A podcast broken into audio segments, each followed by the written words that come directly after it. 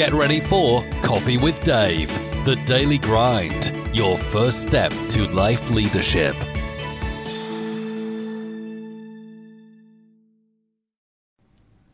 Okay, it's Sunday once again, and uh, this month is flying by, as were the last two months of Two phases. And Marcus Aurelius really lays it out for us in this with some simple rules that he adhered to and abided by for his whole life. Okay, now when we're talking about simple rules, people kind of tend to think, okay, there's everywhere we go, not what we do. We did a video a while back about from when you're young, there's rules in the house, there's rules in play school and preschool, there's rules in primary school, wherever you uh, are, college, all the way through your life, there's these rules you have to follow. And even when it comes to relationships, there's rules to follow, okay? Because a dominant partner will have rules, or a dominant person in the family will have rules, your job will have rules. There's rules everywhere, okay? But if we give ourselves some simple rules, we can live by them.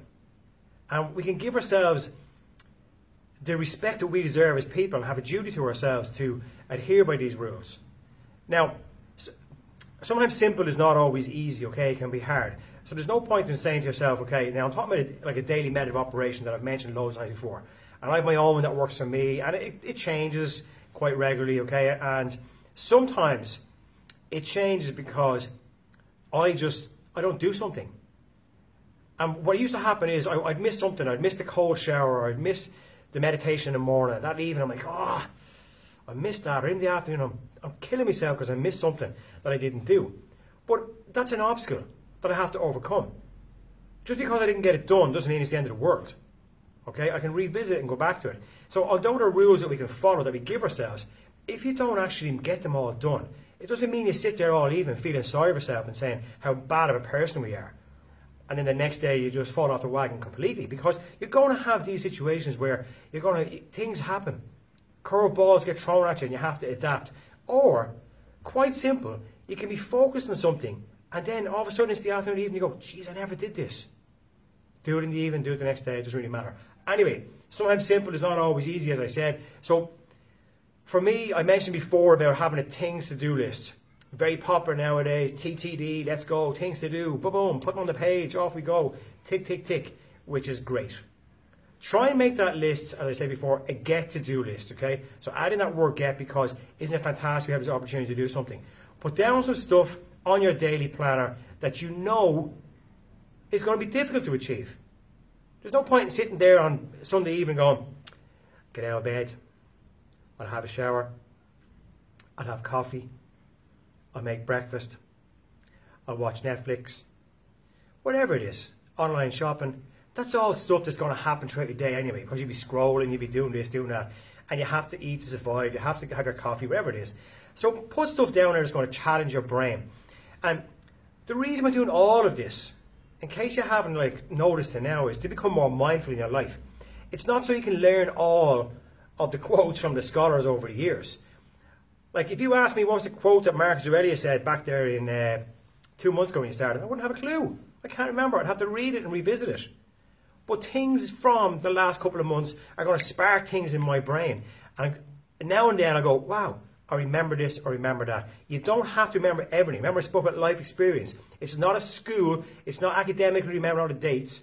This is about using your life experience, taking what you can out of it to expand your mind, expand your thought process, expand your thinking, expand your self awareness. And mindfulness. People get confused about what mindfulness is. What's meditation? What's mindfulness? And then people, different people who who teach mindfulness or impart their knowledge, had different ideas or different ways of coming across with it. That can be totally different than mine. Completely different. Cool, yeah. So for me, all right, mindfulness is about mind expansion. It's about it's about stretching that thought process, stretching how open you are to new ideas, stretching how you interpret things, stretching how you can innovate and change and progress. So you can become more mindfully aware. So you can emotionally react in a different way. And being mindful is a daily practice. It's constant, constant, constant. It's not just, not a mindfulness course there yet. Tick the box. It's a daily practice like everything else. Anyway, back to the rules. Set yourself some, some ground rules. Like, I go back to the ones I have there. I have my meditation every day.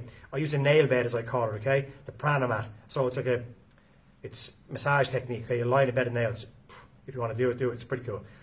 Great benefits. Um, also, I do my breath work. I love breath work because it has such a key, um, what would you say, effect on our life. Breath work is unbelievable. We all know about the fight or flight situation, about the bear in the woods and the whole lot kind of stuff. If you don't know, look it up. Your breath work is key to how you respond to stuff. And that's why I mention constantly in these videos, take a breath before you respond. Breath work's fantastic. So my breath work, meditation, reading these meditations as well, these uh, quotes from different people, and do my videos. It's part of my daily process. If I miss a day, do I say, oh my God, I'm missing a day. I wanted to do 360 odd of the year. I'm only going to be able to do 350 odd. No, I don't. Something happened. I didn't do a video. We'll get over it. We'll just do it the next day. and we move on. But I put them down in a sequence to see if I can do them daily. Because having those rules will help me then when I go out. My first thing on that get to do list, what is it? I put my heart and soul into it the first conversation I have with somebody, whether it's a client, somebody I meet, a friend, a new person, the postman, doesn't matter who it is, I put my heart and soul into it. The first conversation I have with myself in the morning, I put my heart and soul into it. With my kids, with Sandra, with everything. All those conversations or any connections, and if I can put my full thought, my full heart, and my full love and energy into them, I'm going to have a great connection and a great start to the day. So you can see where I'm going with this. Everything you put in that list can be achievable for you.